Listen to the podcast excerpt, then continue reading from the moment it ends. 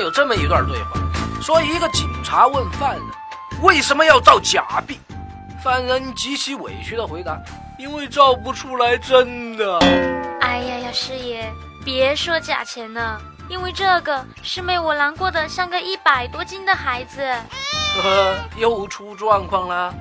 银行柜员机出假钱呀！师爷，您说我是不是特备呀？后来回家，我发现了给银行打电话，结果被告知离柜概不负责，当时完全懵逼了。嗯，等等，你说你钱是从柜员机上取的，有证据吗？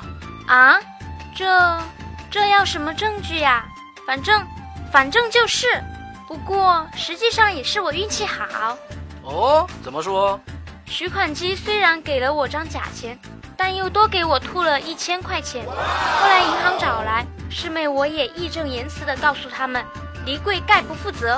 哈哈，师爷以其人之道还治其人之身，我厉害吧？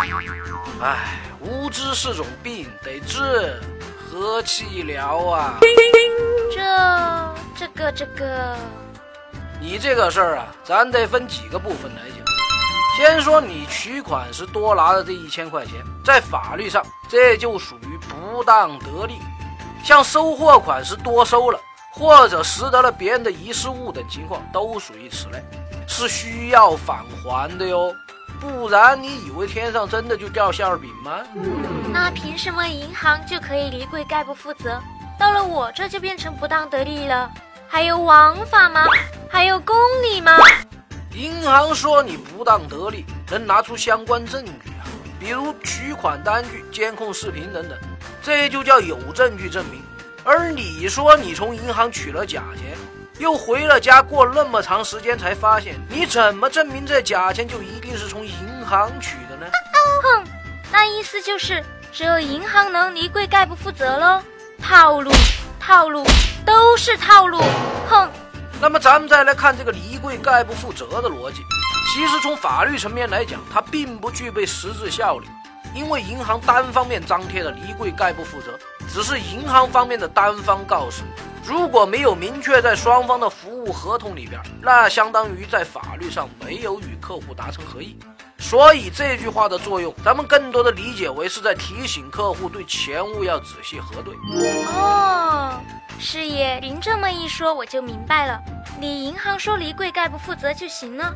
作为客户的师妹，我还没答应呢。再说了，人家淘宝卖出去的东西还能退款退货、假一赔十呢。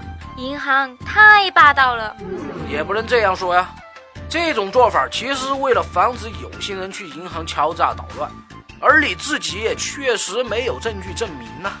毕竟从法律的角度来说，证据才是核心吧。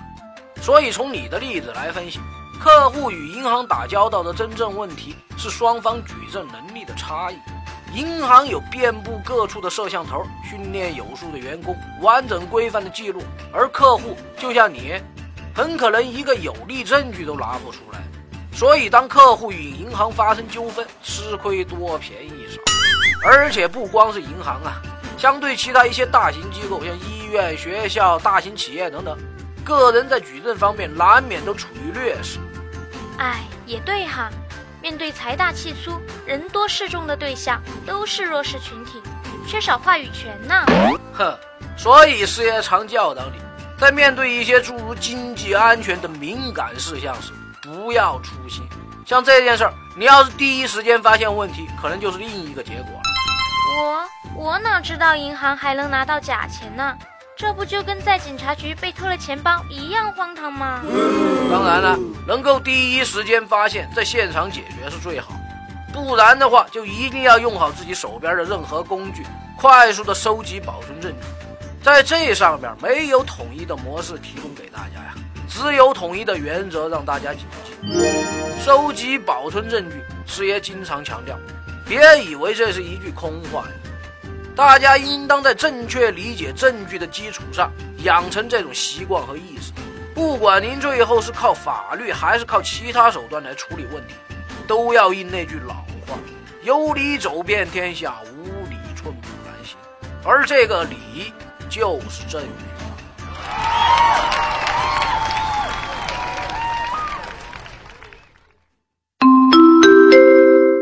来了，用最最通俗、幽默的方式给大家讲解法律小知识，提供法律小方法。有问题的小伙伴欢迎来跟师爷交流，我们会在第一时间根据专业人士的意见，给你最轻松易懂的答复。还有要记得打赏哦，谢谢大家。